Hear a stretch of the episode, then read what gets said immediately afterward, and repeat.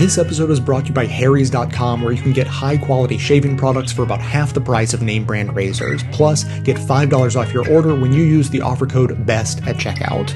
Now, welcome to the award winning Best of Left podcast with clips today from Test Tube, The Young Turks, The Majority Report, Independent Lens from PBS, The David Pakman Show, Dan Savage, and Here and Now.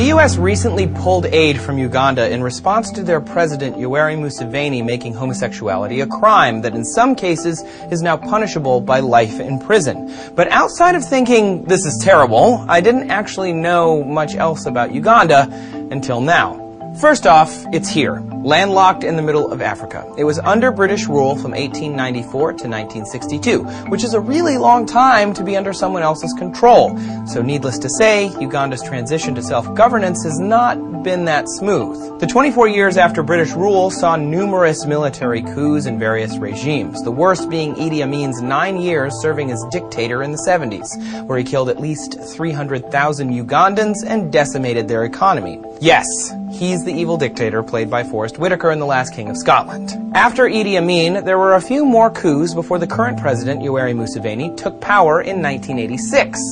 Early on, Museveni was seen as a positive step forward for Uganda and was even named a member of the new generation of African leaders by the West. This was a buzzworthy term we used in the 90s for African leaders we thought would bring democracy, basic human rights, and peace to the continent. But that's not really happening.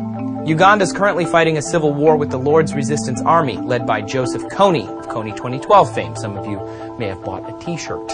Uganda will also periodically go to war and invade the Democratic Republic of Congo and other nations in the region. It doesn't help that as one of the world's poorest countries, they experience common pre-industrialization problems, like child labor and human trafficking. He's definitely restricting freedom of assembly and censoring the media, but he's also persecuting political opponents, allowing torture and extrajudicial killings by security forces, and some say even committing acts of genocide against the Acholi people, which is a minority group in the northern part of the country. He's basically doing everything an evil dictator would do. But before he signed his name to that anti-gay bill, the U.S. was sending a lot of aid his way. And yet, it's not a surprise that he did sign it because Africa is not exactly the most LGBT friendly place. 38 nations have laws in the books making homosexuality a crime. Uganda has had a law in place against buggery since the imperial British days. And for those of you who don't know, buggery is the old English way of saying sodomy. Plus, according to a recent poll, 79% of Ugandans think homosexuality is immoral. And a lot of the anti-gay sentiment stems from the current HIV epidemic in Uganda. But also, it does come from outside forces. One particularly vocal and bigoted outside force, American evangelical Christians. Evangelical Christian groups have been going on hate spreading missions to Uganda for years. Most notably, a man named Scott Lively ran a seminar there called the Seminar on Exposing the Homosexuals Agenda, and it's been reported that this and other efforts by evangelical groups, including the Kansas based International House of Prayer, have actually influenced lawmakers to be more aggressively homophobic. Lively is currently being sued by a Ugandan gay rights group for inciting the persecution of gay men and lesbians in Uganda.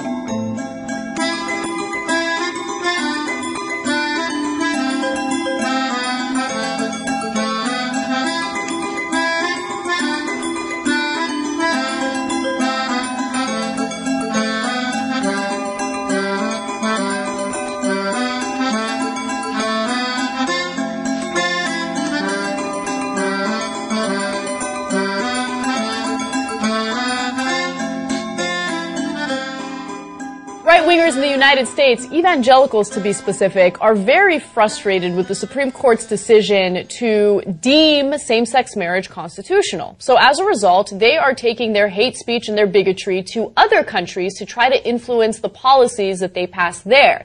Now this has already happened in Uganda where evangelicals traveled to the country and tried to convince politicians there to pass legislation that would literally execute gay individuals if they are caught fornicating. But now it turns out that they're spreading to other countries, not just countries in Africa, but also places in Europe and South America. Now, one of these uh, right-wing evangelical people is Scott Lively. Scott Lively uh, went to Uganda. He did lectures on how terrible gay people are. He tried to make it seem as though Christians were under attack and they need to protect their rights. And according to the Huffington Post, uh, there are other people that are doing something very similar. So as American evangelicals lose traction at home, they are increasingly finding receptive audiences abroad. Advocates on both sides of the aisle predict the Supreme Court's ruling will bolster evangelicals' efforts against LGBT rights overseas. So evangelicals have helped build support for anti-gay laws not only in Africa, but also in Russia, Eastern Europe, the Caribbean, and South America. This son of a bitch went to the Soviet Union uh, in 2006 and 2007 and did a 50 city tour talking about how uh, gays are destroying society. And if you remember, all of a sudden an anti gay fervor arose in Russia right around the same time. Now, I don't know that they're directly correlated. You'd have to get into the nitty gritty of how that movement began. And certainly it has a lot to do with Putin realizing that it is to his advantage to get people riled up on their religious views and their orthodox views and, and use uh, gays as a foil, as, as the right wing in this country has. But it, at a minimum, it didn't help that we had this American pastor go over there and rile people up and say, it's the gays, it's the gays, it's the gays. I don't know that that was the genesis of the movement in Russia against gays. Obviously, there's been actions against gays in Russia for a long, long time. But there is a recent political movement started right around the same time against gays to take political advantage of that and to start, by the way, beating them down in the streets, uh, imprisoning them, etc. Right? I don't know if they just, he just gave Putin a bright idea. Oh, like, yeah, why don't I do like Bush did and the evangelicals in America did? Hate on the gays and get votes that way. Or it just was a happy coincidence that they happened at the same time. But these guys are spreading their poison throughout the world. Yes. So I'll give you an example. Um, Scott Lively and his evangelical cronies went to Uganda and they would do these conferences, these, you know, very, very popular anti-gay conferences where they would incite violence. And the reason why I say they would incite violence is because after one of these conferences, a group of bigots went to the home of a pro-gay activist and they literally murdered him. Oh. Okay? So this is the kind of stuff that's happening. And remember, these are the same evangelicals that also went to Uganda and they were pushing for legislation that would execute gay people, that would literally kill them just for being who they are. So they're realizing that they're losing the battle here in the United States and they need to go to other countries to influence them. And it's so disgusting, especially when they're doing this under the name or under the guise of morality. Your morality says that you should kill people? Really? Is, is that the love that you've learned from your religion? Let me give you a quote from Scott Lively. We may even see pushback from some progressives who will likely eventually start to recognize and value the natural family as humanity's ecosystem and move to protect it in the same manner that currently work to protect other threatened ecosystems. So listen to what he's saying there. He thinks that humanity is under attack, that if we allow gay marriage, well then everyone's to be gay and no one's to procreate and that's to be the end of humanity. First of all, that makes me think, sorry, that makes me think that he's gay, right? Because that makes it seem as though, oh, well, if we normalize gay behavior, well, then I'm going to be tempted to be gay, everyone's going to be tempted to be gay, and then no one's going to procreate. that's not the way it works, dude. Dude, work out your uh, demons in your own private life, right? And don't spread those demons throughout the world. Speaking of which, one of the people he worked with is the brutal dictator Robert Mugabe in Zimbabwe. And he called American, Mugabe did, called American leaders perverted Satan worshippers for uh, homosexuals beginning to have the same rights as uh, straight Americans. Okay? So these are the guys that he works with. And then, so when you goad people and you say, oh, they're going to cause problems in your society, they're Satan worshippers, etc., what do you think's going to happen? One more from Lively. He said in one of his books, there is no question that homosexuality figures prominently in the history of the Holocaust. You asshole. They were killed in the Holocaust. They, you know, remember the pink triangles? The Nazis killed the homosexuals. They rounded them up, kind of like you want to do, right? Round them up. But then they took maybe an extra step, but I'm not sure it's much of an extra step because you're asking some of these governments to impose a death penalty on homosexuals. And you have the gall to turn around and say that the gays had a role in doing the Holocaust? No.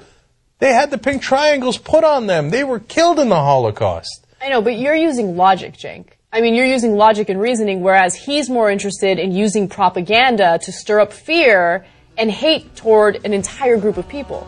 That's what it's really about. I mean, either he's an idiot and he doesn't know what he's talking about, or I think it's more likely that he knows exactly what the truth is, but he knows how to rile people up.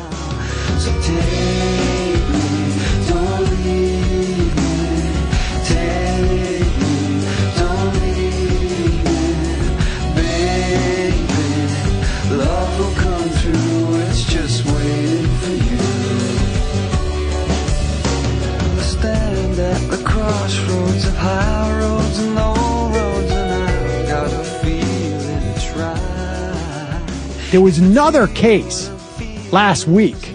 Well, I guess it was earlier in this week that um, did not get the attention that it deserves and has a a, a, a idiosyncratic place in my heart. And I think it'll be clear to some people as to why, particularly long-term listeners of this program. A New Jersey court earlier in June found that an organization that was supposedly offering ex-gay conversion therapy had violated the state's Consumer Fraud Protection Act. there was a group called Jonah, for short, Jews offering new alternatives for healing for longer, which uh, claimed to clients that it could change their sexual orientation in accordance with a strain of Orthodox Judaism. Sam Harris was outside protesting. Oh no, he wasn't. I'm sorry. Uh, the the suit was brought by Southern Poverty Law Center on behalf of five plaintiffs that um, Jonah therapists subjected their clients to a number of humiliating acts. And this is the part that long-term listeners will resonate with them. One plaintiff, Benjamin Unger, says his therapist encouraged him to beat a pillow with a tennis racket, a pillow which was meant to symbolize his mother. Mom! Mom! Mom! Why did you do that to me? And that is actually the um, was the head of Jonah beating his own mom pillow. I had a huge gash and my hands were actually bleeding from hitting it so much. Brian uh, Benjamin Unger said uh, people were standing around me, supporting me, and kind of egging me on, and that was probably the worst thing I did in the Jonah program as far as how it affected me and my family and how it affected me emotionally. Clients were also told to shout anti-gay slurs at a pair of oranges which represented testicles. At one particularly atrocious session, this is from the lawsuit, a counselor instructed a plaintiff to select someone from the group to role play his past abuser. The selected participant was made to yell abusive statements that the abuser's that the plaintiff's abuser had made, such as, I won't love you anymore if you don't give me oral sex. The plan of uh, the Jonah founder, Arthur Goldberg, was to turn gay Jewish men into straight Jewish men. But according to the uh, Southern Poverty Law Center's suit, it, it just F them up emotionally. I don't think that was actually the language.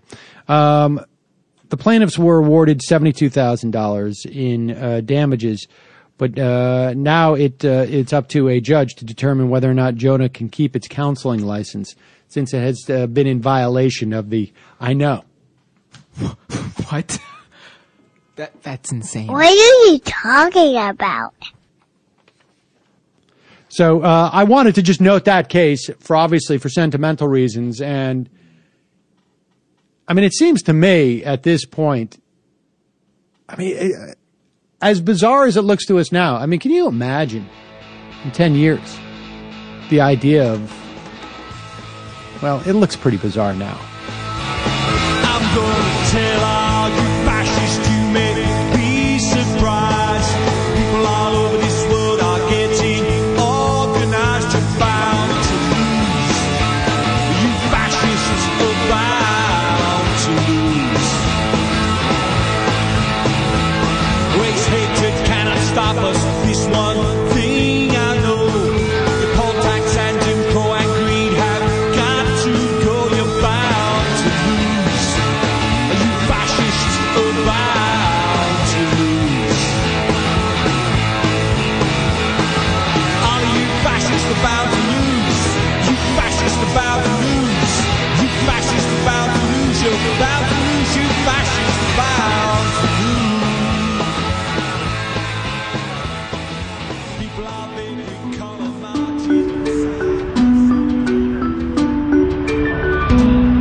Have here with us real trailblazers in marriage equality. Back in April of 1975, two men, Tony Sullivan and Richard Adams, were legally married because there was a courageous and principled county clerk. May I introduce to you that county clerk, Clela Rorex, and the two men, Richard Adams and Tony Sullivan. Uh, where are you? I understand you're in the audience. Would you rise? Ah.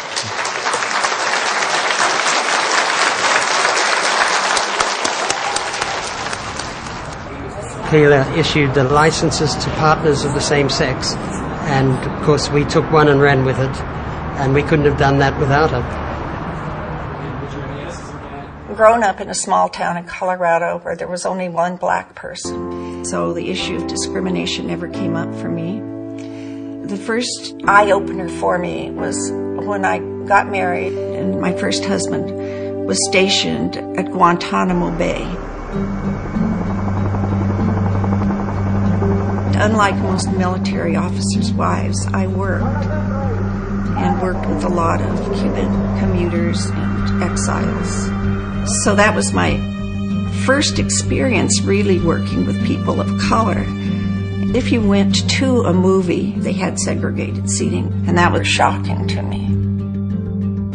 Upon returning to the States, I became involved in the women's movement and pushed by my women's movement group. I declared myself a candidate for the office of county clerk and recorder in 1974. To my surprise, I won the election. I had never had a hint that the subject of gay marriage would come up. But in 1975, a gay couple came to me and asked for a marriage license. I was being faced with a profound moral issue of would I discriminate against two people of the same sex when I had been so involved for the last few years of my life of fighting discrimination against women. I thought I would have to get a legal opinion on it from our district attorney.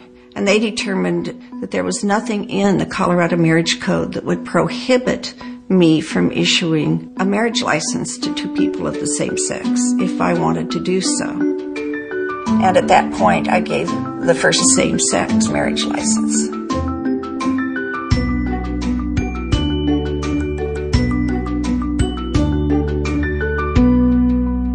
Was very naive about the degree of animosity that emerged. I was a single parent. People were calling my home. They didn't care whether my son answered or I answered, saying I was going to hell. People from all over the country wrote letters.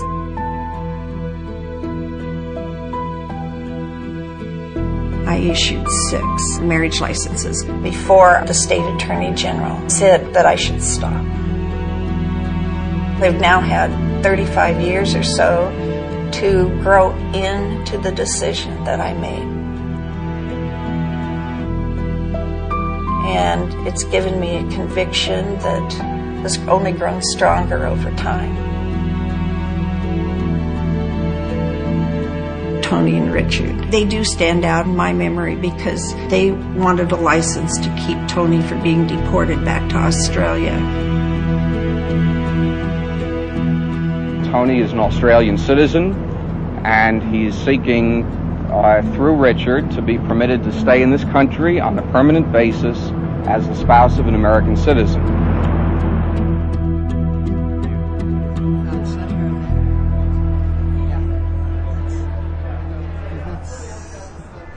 Uh, hello, how are you? How I got to embrace you. How are you? Good, good. How are you? Uh, I remember the abuse you took. I say I'm grateful that somehow I had the courage to make the decision I did. I would be horrified if I hadn't have made that You know, decision. out of the blue, you came with this wonderful gift. You know, you helped change the world. Well, thank you. Thanks.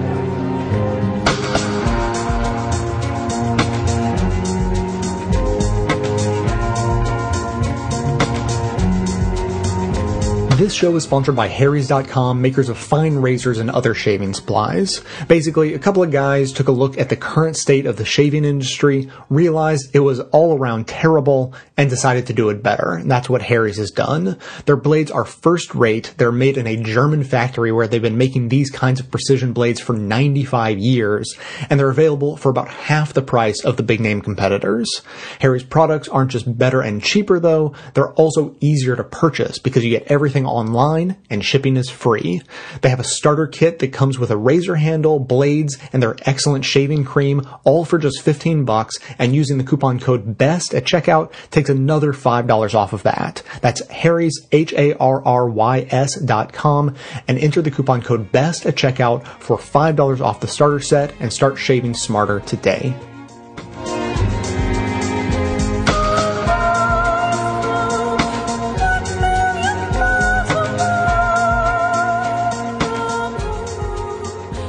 Anti-gay, bigoted county clerk from Rowan County, Kentucky, Kim Davis, has been jailed.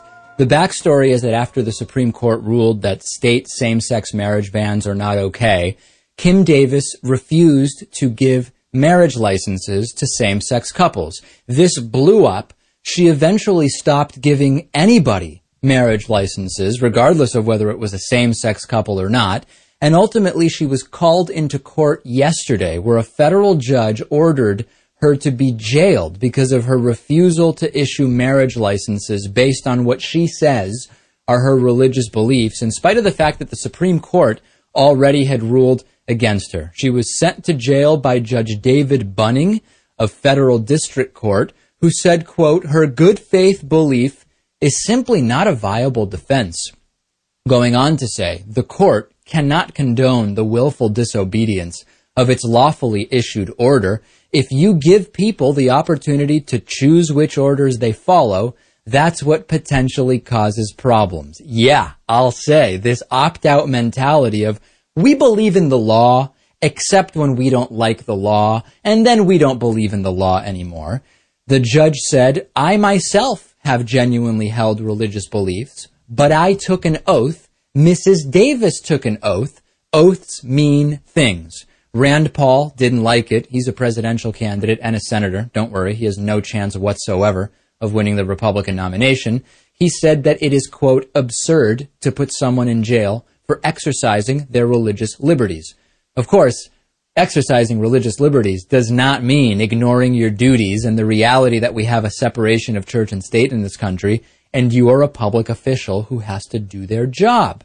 As marshals removed Ms. Davis from the courtroom, she looked at the judge and said, thank you, judge. Now, what about Kim Davis's deputies, which include her son, the uh, deputy clerks? Judge Bunning told them very clearly, all five of them, they are free to issue marriage licenses to all applicants while Kim Davis is held in contempt, but that they would face fines or jail if they refused to comply. And this was some of the concern that uh, with her son Nathan Davis taking over, that it was going to be sort of more of the same, and the judge sort trying to preempt that by saying, "Don't uh, get any ideas here." Let's think back for a second to that Hobby Lobby case, where it was argued that if a, a woman who was an employee of a company that did not include contraception in their health care benefits because of religious beliefs, that if a woman disagreed with that decision, that they should simply find another job. It seems like that what we learned from that horrible Hobby Lobby case should tell us what should happen here. Ms. Davis should find another job. A Davis supporter named Danny Kinder is quoted as saying, they're taking rights away from Christians. And this is the fundamental misunderstanding here. Bigotry is not a right. It is not freedom of religion. Ms. Davis is free to marry whoever she wants. And by the way, she has many, many times way more than her sincerely held religious beliefs would prescribe to her, but she cannot deny others liberty, specifically the type of liberty that is made very clear to be legal under the law and that was recently upheld by the Supreme Court of the United States, which is preventing same-sex couples from getting married is not legal.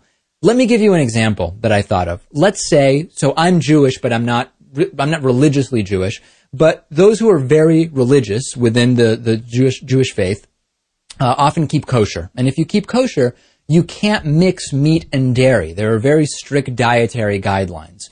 Imagine that I was an Orthodox Jewish county clerk and someone wanted to open up a cheeseburger joint where you would be taking cow beef and putting cheese on it. A very, very clear violation of my sincerely held religious beliefs.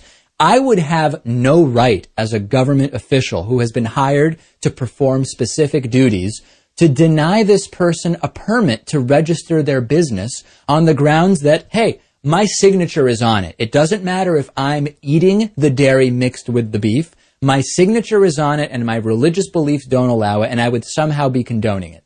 Nobody would buy that and it would never become this big of a thing because it is not nearly as controversial as what Christians have done, right wing, extreme Christians have done with gay marriage.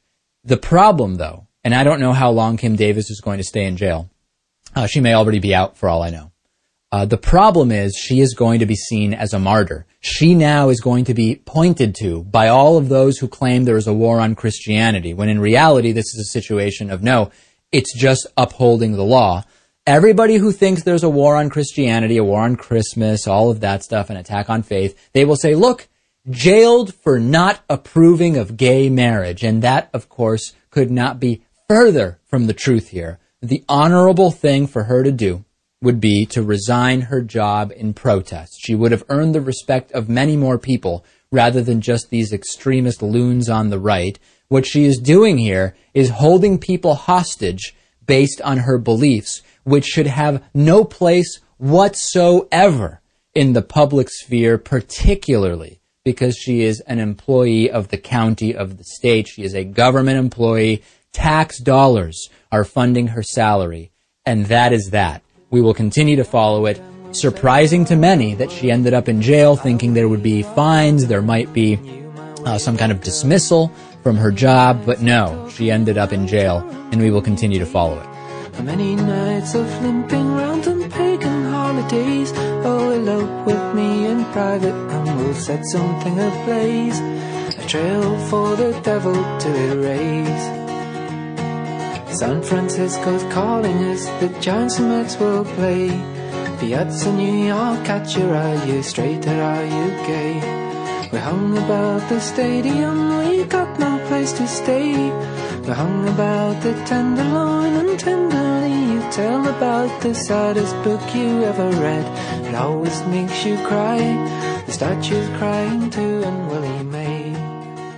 I saw it coming. I knew that Kim Davis was going to be America's most famous persecuted Christian lady martyr bigot. When the story first broke, months and months ago, when Kim Davis, in June, refused to issue marriage licenses to same-sex couples as the county clerk, elected county clerk in Rowan County, Kentucky, I knew how this was going to play out. We'd seen with the pizza parlor owners who refused to cater a gay wedding. Not that anyone ever actually asked them to cater a gay wedding, but they refused preemptively to cater any gay weddings. And then somebody said something mean about them on Yelp and they closed their pizza parlor and sweet, sweet bigot money rained down on the owners of that pizza parlor. One million dollars was raised online from gullible rubes to make them feel better about being anti-gay bigots that someone said something mean about online. That's what Kim Davis's goal was all along. I saw it coming. That when she said she wasn't going to issue those licenses, I knew what was going to happen. There would be court cases. She would defy court orders. She would defy ultimately the Supreme Court of the United States, and then she would be held in contempt of court and sent to prison.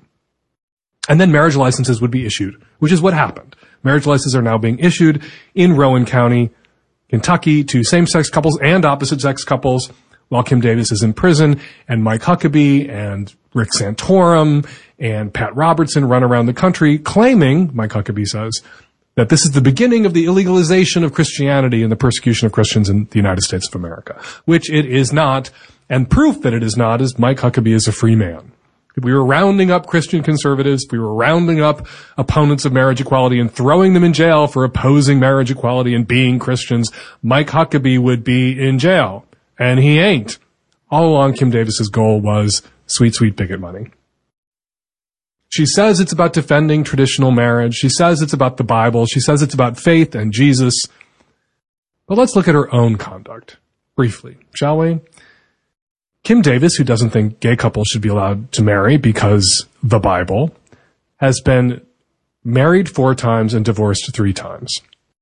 She was pregnant by her third husband while still married to her first husband, and then she got her second husband to adopt the children that she had by the man who would eventually become her third husband, and then she divorced her third husband and married her fourth husband, who was also her first husband. It's hard to keep track. Kim Davis's family tree is about as baroque as the Habsburg family tree. You need a flowchart, an Excel spreadsheet, and an abacus to f- track it. The Bible forbids adultery and divorce.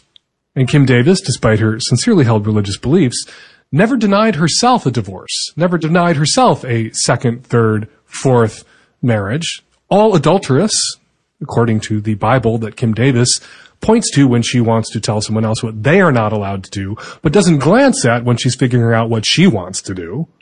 And I think Kim Davis is a perfect example of what passes for Christianity in America today, for the pathetic bullshit that passes for Christianity in America today.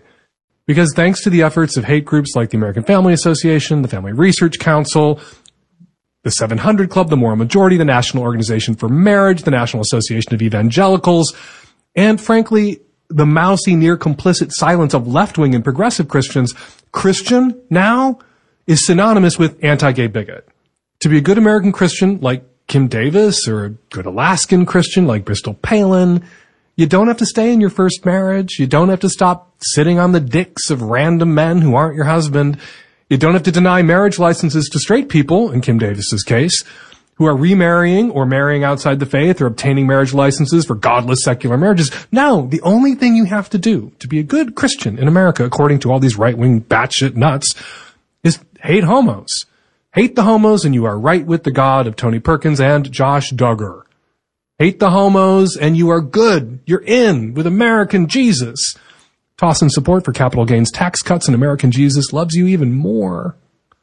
You don't have to feed the sick. You don't have to clothe the naked. Don't have to house the homeless. You don't have to do any of that shit Jesus actually ever talked about. You just have to hate the homos hard enough to go to jail for your beliefs. No, wait, to cash in on your bigotry, which is what Kim Davis is doing the people around Kim Davis, the lawyers from the odious theocratic Liberty Counsel, what they're doing is they're trying to create a radical new definition of religious freedom in this country. That religious freedom does not mean that you are entitled to your own religious beliefs. It means that you are entitled to impose your religious beliefs on others. That you have a right to trample on other people's rights, to overrule them, to interfere with them if you can point to a sincerely held religious belief as a justification. But only if you're Christian. At the same time, the Kim Davis story was dominating the headlines. A Muslim flight attendant was suspended from her job for refusing to serve alcohol on a flight. The Liberty Counsel did not rush to defend her, sincerely held religious beliefs on her part that people should not drink alcohol. People had no problem looking at that Muslim flight attendant and say, well, if you don't want to serve alcohol, you shouldn't have this job. Same goes for Kim Davis. You don't want to make with the marriage licenses? You shouldn't have this job. You are not forced to be the county clerk. You chose to be the county clerk. If the duties of the county clerk conflict with your beliefs, then don't be the county clerk. If serving alcohol on that flight conflicts with your beliefs, don't be a flight attendant. Religious freedom is this. I don't eat pork. It's against my religion. So I don't work in a place that serves pork. The Liberty Counsel wants religious freedom to be, I don't eat pork, and I'm going to knock that ham sandwich the fuck out of your mouth if you try to eat one yourself. And I'm going to get a job in a place that serves ham and refuse to serve it. So that nobody can have ham because my religion doesn't allow people to eat ham. That ain't religious freedom, that is religious tyranny. That is religious people persecuting other people who are not of their same faith and who are entitled to their own rights to a fucking ham sandwich or a marriage license. But the Liberty Counsel is after here, this radical redefinition of religious freedom, is about replacing the rule of law with the rule of my imaginary friends versus your imaginary friends versus his imaginary friends. And that's not really gonna work. In a multi-ethnic, multicultural, multi-faith, and within faiths, multi-denominational society, that is a recipe for a war of all against all. That is a recipe for civic chaos. The Kim Davis saga, as I sit here recording, is still unfolding. It'll be interesting to see how this plays out but I'm certain it's going to play out exactly as I have predicted all along. She's going to be showered in money. There's going to be a ghost written book, and she is going to go on the poor persecuted Christian martyr lady speaking circuit for the next few years. And then we are never going to hear from Kim Davis ever again. And personally, I'm looking forward to that blessed day.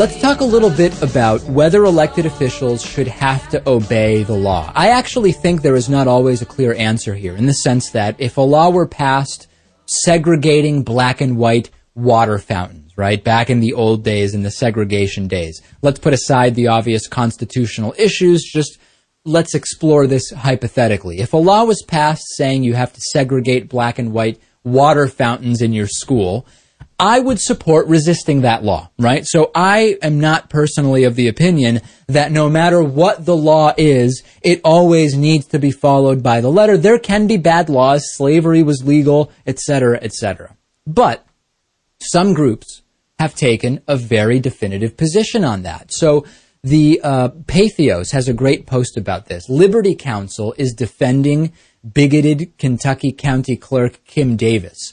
And Liberty Counsel says she is being held as a prisoner for her religious beliefs. In other words, they say she has a religious objection to the law and the government ought to accommodate her request not to have to sign those marriage licenses, even if it means that gay couples who pay taxes in the county and are subject to the laws which allow gay marriage have to go to the next county over. But that same organization, Liberty Counsel, had a different view when gay marriages were not legal. For example, in 2004, Liberty Counsel wrote an amicus brief to stop San Francisco's mayor Gavin Newsom from issuing marriage licenses to gay couples. They said, these decisions involved mandamus actions brought against public officials to compel the official to perform a purely ministerial duty which the challenge statute required him or her to perform as a public office holder.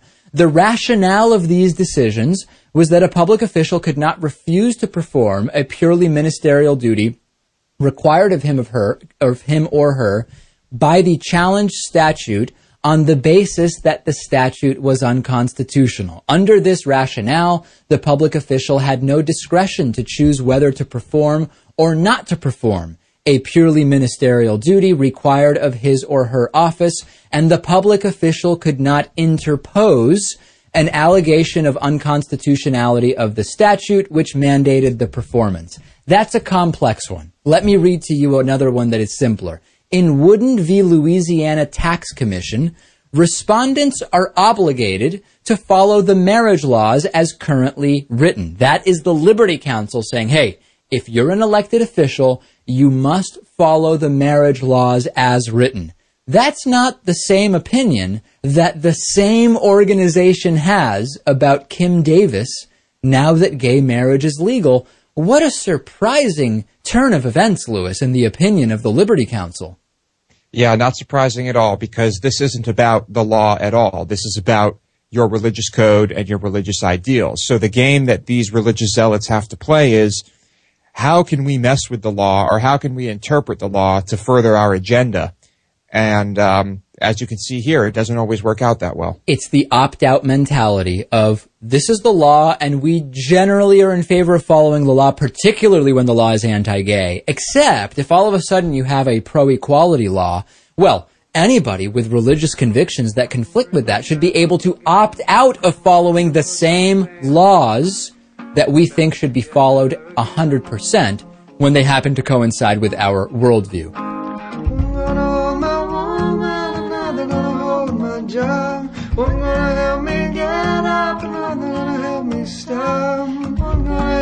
talk right, gonna lay me down to sleep. Here at Best of the Left, we know that it's not enough just to stay informed. You need to get active if you actually want to change the world for the better.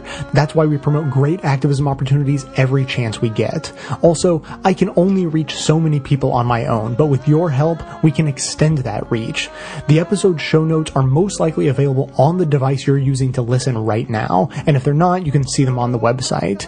Simply click the title of any segment you want to share and then easily post it to your social networks or send it directly to friends.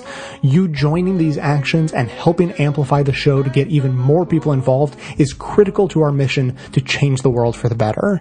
Get started right now in the show notes on the device you're using or visit the website from any device at way.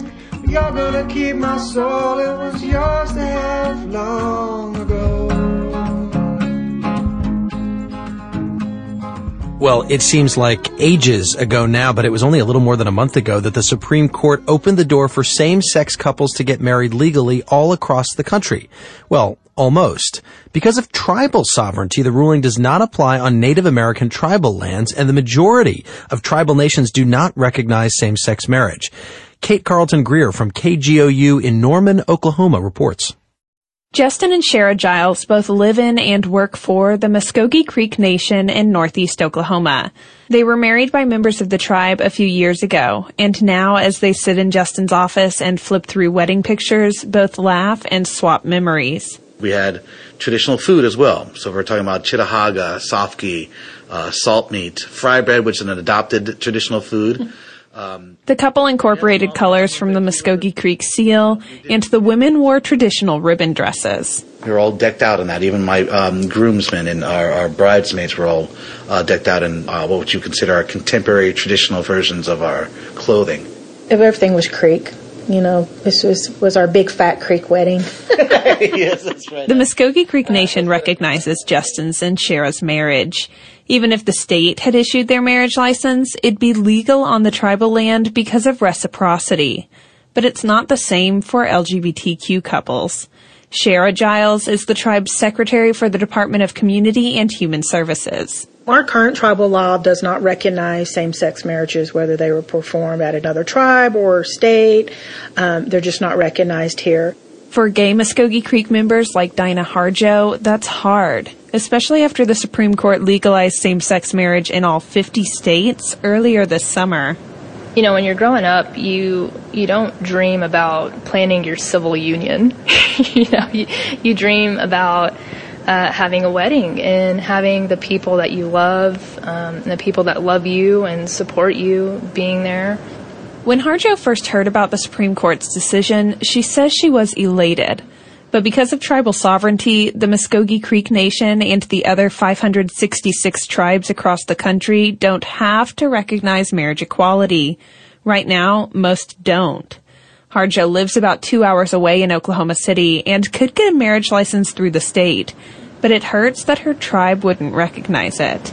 Just because I may be disconnected in terms of mileage, my opinion is we are still their people and we need to eliminate barriers of discrimination.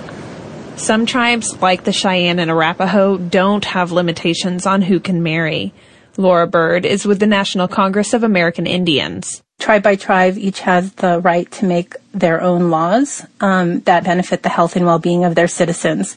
Each tribe has a unique heritage and set of beliefs, so it's nearly impossible to create one decision for all nations.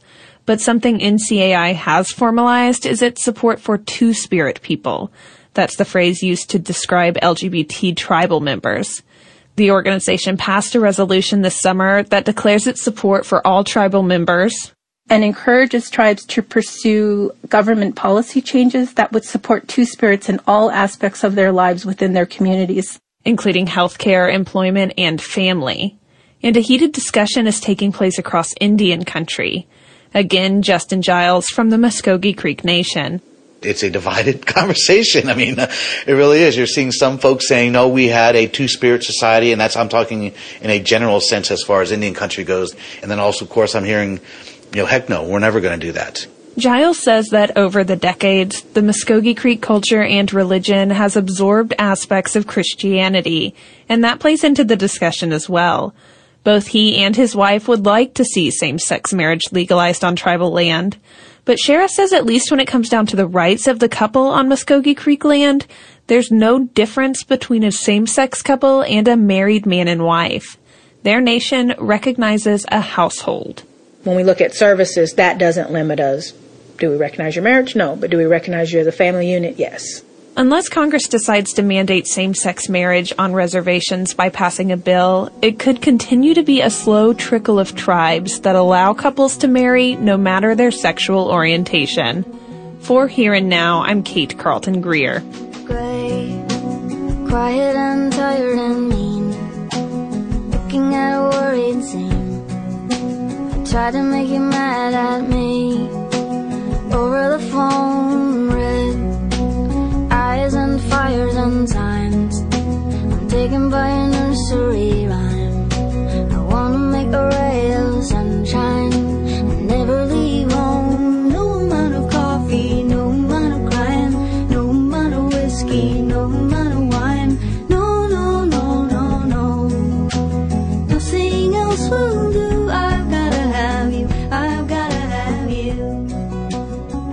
Tennessee store owner recently put up a sign in front of his business saying, no gays allowed. In fact, we have a picture of the sign, and as jarring as it may seem, what he did was completely legal. This is something that Vox actually brought attention to, and it's really important to let people know that even though the Supreme Court has ruled in favor of same-sex marriage, there are many states in this great country that do not offer protections for members of the LGBT community. Let me give you some examples. Now, first, let's talk about that sign and where it came from.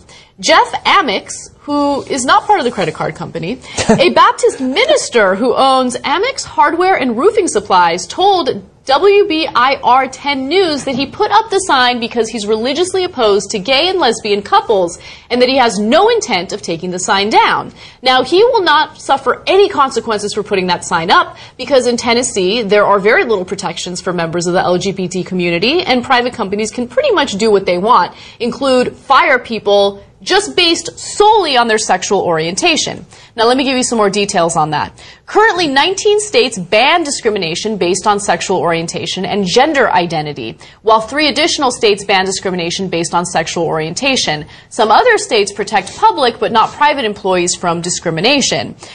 There are 31 states right now that don't fully ban discrimination against sexual orientation and gender identity. So it doesn't matter what your sexual orientation is or if you're a member of the transgender community, these states do not offer protections. Now, I should also note that this is a very complicated situation because within those states, there, there might be municipalities that offer some Mhm. protections. There might be some companies that provide protections. But unlike things like race, there isn't a blanket policy in place that protects these individuals. Now, of course, there's the Civil Rights Act, and the Civil Rights Act does protect people based on uh, their gender or based on their race, but it does not protect those who are part of the LGBT community, and that's something that people don't necessarily know about. Yeah. Let me give you an example.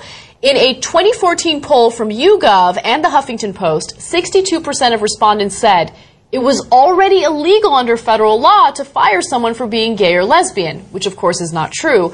14% said it was legal, and 25% said they weren't sure. So only 14% of respondents in that survey were accurate. It is Mhm. not illegal. Yeah. Yeah, well, people have been told that the gay, the gay agenda, the gay movement's so strong, they probably will err on the side of saying that they've accomplished what they haven't already accomplished. Uh, this guy kind of makes the the bakers who were anti-gay look kind of reasonable because at least the baker had to like put two male names on a cake. Like he had to do something. Like a guy walks into your hardware store and picks up a wrench, and then you say, "You fucking men!" Like you don't have to participate in any way. You don't even need to talk to the customer. What does it matter? How could it possibly matter to you? It's we have a certain population of people in the country who are willfully hateful and ignorant, mm-hmm. and this man falls under that category. But despite him, it's really important to inform people about what the realities are Yeah. for the LGBT community in the United States. They don't have as many protections as the vast majority of us think they do. Yeah, that's true. and if people think that they have those protections, then it's much harder for the LGBT community to become part of the Civil Rights Act. Mm-hmm. Okay, it's much harder for them to convince people that there's more work to be done. There is more work to be done. I mean, obviously, there have been great strides within the last five years. If you asked me 10 years ago whether or not same sex marriage would be legal today, I would say no. So we have come a long way, but the fight is far from over. You think you got it, oh, you think you got it, but got it, just don't get it till there's nothing at all. We get together, oh, oh, we get together, but separate's always better when there's feelings involved. If what they say that nothing is forever, then what makes, then what makes, then what makes love the exceptions? Why, oh, why, oh, why, oh, why, oh, why, oh, are we so in denial when we know we're not happy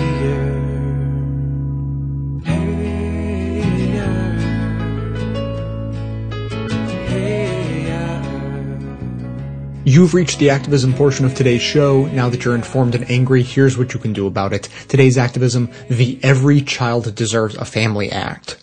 Kim Davis's claims that she could prevent same-sex couples from becoming state-recognized families to protect her personal religious beliefs may have been illegal, but around the country, adoption agencies are allowed to claim such conscience clauses apply to them. Mississippi has the last outright ban on same-sex couple adoption, and it's currently being challenged in court by the Campaign for Southern Equality. However, only a handful of states outright protect LGBT people from being discriminated against in the fostering and adoption process. Others have laws, like the one Michigan passed just this summer, specifically to allow faith-based groups to refuse to serve same-sex and unmarried prospective parents. All the leading national child welfare associations universally agree children raised by LGBTQ parents have the same social and emotional development and the same outcomes as those raised by cis hetero parents. But we can't ask the 400,000 children in our nation's foster system to wait for agencies and officials to put their welfare above personal bias. Senator Kirsten Gillibrand and Representative John Lewis have each introduced the Every Child Deserves a Family Act to end state level discrimination and give those kids a shot at finding loving, permanent homes. The Family Equality Council is supporting this legislation and has a fill-in form at familyequality.org under the Connect tab. The letter will go out to your national legislators asking them to sign on as co-sponsors and to the local and state officials depending on the specific legal landscape in your area. In the meantime, if you or someone you know needs help establishing a legal parent-child relationship, the ACLU has a confidential help form you can fill out at aclu.org through the LGBT rights issues page. The segment notes include all of the links to this information as well as additional resources, and as always, this and every activism segment we produce is archived and organized under the activism tab at bestofleft.com. If full equality and child welfare matters to you, be sure to hit the share buttons to spread the word about the Every Child Deserves a Family Act via social media so that others in your network can add their support. Activism. Activism. Come on out from in front of the television. Bust out of your self-imposed media prison. There's a whole big world out there, y'all. And some serious stuff is going down. Civil war, intolerance, AIDS, obliteration. The usual madness, but not enough frustration about what's troubling Earth's nations. The spotlight will not be your savior in these dark days, and it will not be your saving grace. Why not replace your dreams of gracing life's stage with action? Big news from the Boy Scouts today. The Boy Scouts have ended their ban on gay adults. And as uh, employees and volunteers within the organization, the full executive board, you will be pleased to know, Lewis, voted 45 to 12 in favor of making the change immediately. This came after the National Executive Committee unanimously approved a resolution saying that no adult applicant for registration as an employee or non-unit serving volunteer who otherwise meets the requirements of the Boy Scouts of America may be denied registration on the basis of sexual orientation. The Boy Scouts of America president is Robert Gates, the former Secretary of Defense. He called for an end to the ban good news, I guess, right? Uh, yeah, seems like good news. Is there something I'm missing here? There is something you're missing, which is that the change still allows religiously affiliated troops to determine their own policies with regard to LGBT adults. A lot of these individual Boy Scout troops or charters are uh, uh, organized, chartered by nonprofits, oftentimes churches, and they are going to be allowed to continue banning LGBT individuals. What does the Human Rights Campaign think of the religious exemption? They say including an exemption for troops sponsored by religious organizations undermines and diminishes the historic nature of today's decision. Yeah, the, the Boy Scouts of America is basically saying, listen, as an organization, we are not going to discriminate, flat out say we don't hire gay people. We're not going to do that. But any individual troop that wants to decide to just flat out not hire people on the basis of sexual orientation, that's absolutely okay. It's great that they said they're not going to discriminate, but they're still very much involved in this thing by saying it's fine for our troops to de- de- decide on their own whether to ban gay people. This just seems like a like a PR move. This would be essentially like the, if the Supreme Court said, "Well, we're just going to leave it to the states," right? Uh, basically the same thing. Religion is arbitrary and self-professed, so we really need to understand what we're dealing with when you get except exceptions and exemptions to rules for religious beliefs. This is like uh, saying, uh, "What's a good example, Lewis?" Right? I mean, let, let give me an example of something that really is a uh, a self-professed belief, an arbitrary belief that someone holds, which you could then go and say, listen, as a result of that, we need to be allowed to break rules. Religion has this sort of unique place where we say, whoa, if it's because of your religion that you believe this insane, hateful, discriminatory stuff, then the rules don't apply to you. But otherwise, they do. I uh, I cannot think of another situation in which that's the case, at least not in this country uh, religion seems to be the only one. The next real fight along LGBT rights lines, now that gay marriage is legal nationally, involves several elements. Employment discrimination, you can still be fired for being gay in many states. That needs to end. So-called religious freedom, we already saw that ramping up for the last year and a half or two years before the big Supreme Court decision last month. So-called religious freedom is going to be used to deny rights to LGBT individuals and discriminate against them housing discrimination, turning down gay individuals or couples for housing based on their sexual orientation. And of course, we have significant discrimination still against transgender individuals, even sometimes within the uh, LGB community. So these I see as the big issues for LGBT rights going forward.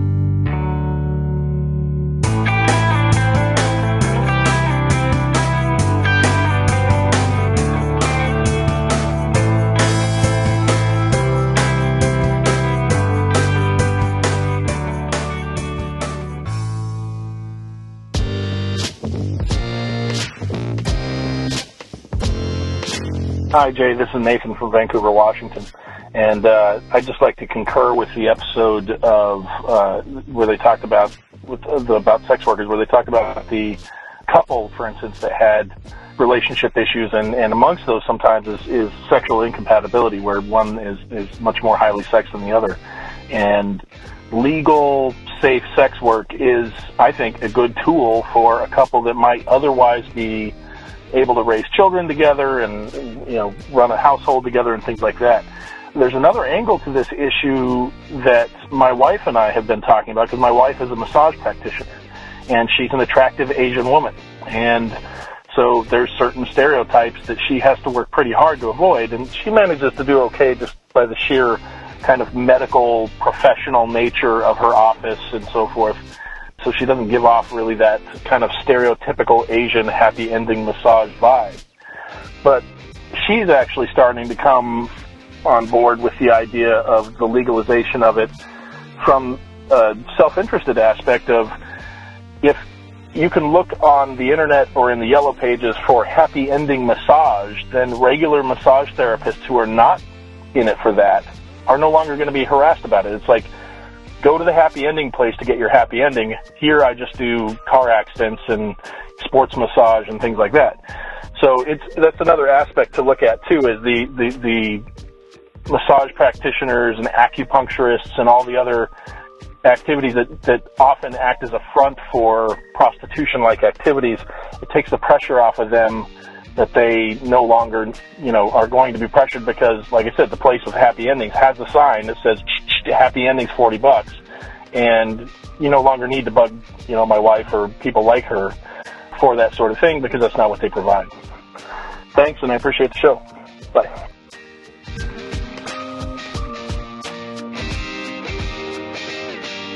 Jay, this is Vicki from Oregon. I wanted to leave a message about a couple of your recent programs. First of all, Wade was so frustrated about the um, food waste, and I have a suggestion. Go to gleaners.org, G-L-E-A-N-E-R-S dot org. This is a organization in Portland, Oregon that um, collects food that would otherwise be wasted and distributes it. This is a volunteer organization. There are similar organizations around the country. This is one I just happen to know about. Wade, get busy. You can start your own gleaning organization. Contact farmers, other people that might be wasting food, collect it and distribute. And I think it was Jill who um, asked everyone to pay attention to their libraries and maybe go to their libraries. And one thing she didn't mention was that libraries are a really good place for people who are homeless or who can't afford a computer to go and get online, or even people who are transient. I actually have used libraries when I was traveling um, before the days of tablets and all that. And so it, it's a great place for someone who might otherwise not be able to apply for a job to go and get online or just to do research or just whatever they need. And also, one of the things that I thought about during Occupy, and I just didn't have time to get this going, was um, the possibility of Occupy Your Library by donating your favorite books or videos or audiobooks or whatever to make them available to, especially in places that don't have a big book budget. Librarians are often open to um, putting books on their shelves if they're in good shape, and that would be a good way to get information out to other people. So that's it. Thanks. Bye. Hey Jay, it's Chris from Colorado Springs. Long time no call. I've been uh, busy. Started my uh, new career teaching, so it's been awesome. And I'm a little behind on the episodes, but I just listened to the one on uh, sex workers with Nathan's voicemail at the end. And I just had a, a little thing to add. It's interesting because I'm teaching my kids this book by Ayn Rand called Anthem. And it's funny because you bring up, he brought up freedom as the ultimate goal of government. You brought up, well, this other author that said maybe it's happiness. My my issue with the happiness argument is, you know, happiness for whom? I think implicit in that argument is that, you know, if your happiness is somehow boosted by the happiness of people around you. And, you know, for decent human beings like yourself, Jay, and like Nathan and like me, probably all the listeners to your show, that is true. If you, we see our neighbors, our friends, our coworkers happy, it tends to increase our happiness. The unfortunate thing, though, is out there in the world, there's a lot of people who really don't give a shit about your happiness, and they will stomp all over your face and shove it in the mud if it means that their happiness has increased just one little scintilla. So I don't know if that's the ultimate goal then either, because then it just perpetuates this idea of, you know, self as the number one thing, and so long as self is good, you know, nuts to everything else in the world you know, I didn't disagree with any of the things Nathan kind of ticked off in that list either. The unfortunate thing about libertarians, and this is not exclusive to libertarians, I mean, we've been having, um, well, we, the progressive side has been having this argument over Bernie Sanders and Black Lives Matter. So, I mean, there's fractures in every political wing, if you will, but you can't get a straight answer out of any libertarian about what libertarianism is. I mean, he said that yes, taxes are kind of owed because the government is creating this freedom for you, and other compulsory services may or may not be owed. And you know, Nathan did concede, you know, that's where it gets a little sticky. And I mean, I know some libertarian people having just graduated from college, good lord, who the idea of taxes, anything aside from small local taxes, is just it, it it's fascism to them, and it makes absolutely no sense at all. And you could say the same thing about just about any of the other points that he ticked off. Obviously, the the pollution being creating a harm against the commons. You know, people will say the earth is not a commons, the earth is private, the earth is, is owned by people. So if I destroy my land, who cares what if the runoff happens to run onto yours? And it goes on and on and on. And that's the frustrating thing with libertarianism. They have some pretty great ideas that align with progressivism uh, pretty well. It's just that they're kind of schizophrenic in their message. Can't get a straight answer out of. Well, you get a straight answer. It's just the straight answers don't align from any of them. So yeah, I'm not exactly sure what the role of government is: freedom, happiness, liberty, equality, fairness. But I don't think that's necessarily a problem. I haven't quite figured out what the ultimate goal of government should be. But uh, yeah. Anyway, I've really enjoyed the shows lately, man, and hope all is well. Bye.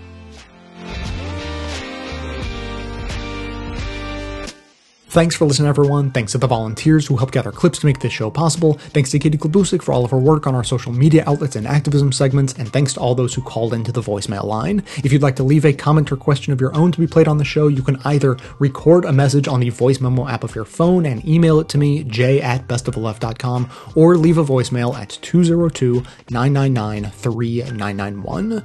Now, I want to add something to today's episode, and let's do it in the form of a little test, just, just real quick. So, this may be information uh, that you had not come across before. There are members of the LGBT community who opposed the fight for marriage equality. And I'm not talking about conservative gay people who are only interested in lower taxes and don't care about marriage. No, no, no. I'm, I'm saying there are some liberal activists, members of the LGBT community who opposed the fight for marriage equality. Okay, so that was the test. So the, the test was what was the thought that went through your head? Uh, if you oppose same sex marriage, you may have just thought, oh, you know, interesting, some rational gay people finally. But, you know, for most of you, if you support same sex marriage, you probably had about one of two thoughts. Uh, first is, that's ridiculous. Why would they think that? That's so self. What are they self hating, or you know, who knows what's going on? But that's a ridiculous position to have. And the other thought you may have had was, oh, interesting. Why would they have thought that? Now, a few weeks ago, I was talking about the benefits of listening before reacting, and I was talking about how that was a skill that I, I sort of had learned, and you know, I, am always trying to improve that skill and, and be better at it. And then, you know, just focus on listening more than reacting, uh, especially quickly and loudly. And learning about this segment of the LGBT community was one of the examples from my past I had in mind because I did not react well the first time I heard about them and then had it explained to me and thought, oh, okay, that does make more sense. Uh, but yeah, my first thought was, what the fuck are they talking about? That is ridiculous. Get the hell out of here. So, anyways, I, I had it explained to me. And the basic argument is uh, regarding marriage, it's an extremely patriarchal and heteronormative institution, right? Has a history of, you know, it's an economic transaction where women are sold from one guy to another. And so why would gay people want to have anything to do with that, right? And while we're at it, gay acceptance into the military is pretty similar. You know, it's a very patriarchal institution.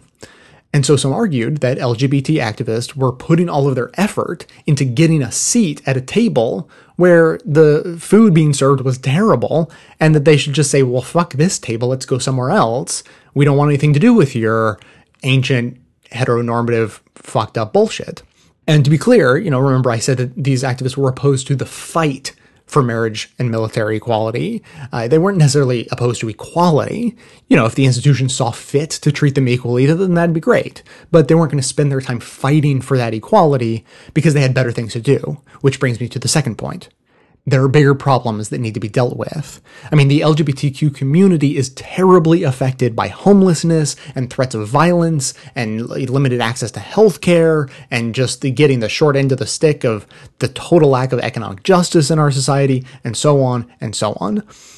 And one of the reasons that marriage was held up as so necessary was because of all of the rights and privileges that came along with it. But those who argued against putting their efforts into the fight for marriage equality were pointing out that those rights and privileges shouldn't be held out for only married people. Those who decide to remain unmarried just because that's what they want to do shouldn't be punished relative to those who decide they do want to get married just because the government decided to put their stamp of approval on the married lifestyle all of those issues I mentioned and many more should be universally valued. And so, for instance, getting married shouldn't grant you access to your spouse's health insurance because everyone should just have health insurance that has nothing to do with your job or who you're related to. I mean, you see, in every issue where things are a little bit fucked up and bullshit for everyone in general, they are massively fucked up and bullshit for LGBT people, especially youth and people of color. Huge percentages of the homeless are LGBT. They are much more likely to be unemployed and therefore in poverty, unable to access proper healthcare, and under constant threat of violence. I mean, you know this, all of these issues have been covered in much more depth on the show. And my point is that I think it's just important to reflect on the fact that we've seen the fight for LGBT rights as somewhat linear. One by one, we've let regular gay people access our most old fashioned patriarchal institutions. Now that Don't Ask, Don't Tell has been repealed and marriage equality is affirmed, we can move on to non discrimination efforts and other issues and begin to point out that trans people are actual humans but it took an unbelievable amount of effort to get those things pushed through. And it's interesting to think of what could have been accomplished had that effort been directed elsewhere. Obviously, all people should be able to get married, but is it more important that people get married or that people have access to healthcare or employment or housing? Now, to be fair, the counter argument is that in order to win the next round of rights for LGBT folks, they needed to fight to be considered normal, which meant fighting to be included in beloved institutions like marriage and the military. Then, once people saw how normal gay people are, it would be easier to move on to the grittier topics. And there may be something to that. Polls certainly indicate that the general public are far more accepting of gay people and support non discrimination laws for them than at any time in the past. And would the public support be so high if they had focused on an anti violence campaign or a universal health care campaign instead? Obviously, there's no way to know, and it's clear that those who pushed for the marriage equality campaign won the debate. You know, it's, it's a moot point. That's what they pushed for, and that's what they got first, and now we just continue the fight for rights on all the other issues that are left over. I'm not saying that anyone in this debate was necessarily right or necessarily wrong, and there's no way to know because we can't go back and try it a different way. I just think it's interesting to think about these things as we look back and see how we got from where we were to where we are. And as we look forward and, you know, we're sort of being reminded, oh yeah, now that marriage equality is affirmed, there are other issues we need to deal with. And it's good to point out that there have been people screaming that from the top of their lungs for decades. So that's going to be it for today. Thanks to everyone for listening. Thanks to those who support the show by becoming a member or making one time donations, as that is absolutely how the program survives. Of course, everyone can support the show just by telling everyone you know about it, leaving glowing reviews on iTunes and Stitcher, and by donating your accounts at donateyouraccount.com slash best of left. Stay tuned into the show by joining up with us on Facebook and Twitter. And for details on the show itself, including links to all of the sources and music used in this and every episode, all that information can always be found on the show notes on the blog. So, coming to you from inside the Beltway, yet outside the conventional wisdom of Washington, D.C., my name is Jay, and this has been the Best of the Left podcast coming to you every Tuesday and Friday, thanks entirely to the members and donors to the show from bestoftheleft.com. And it's a crying shame how we get so trained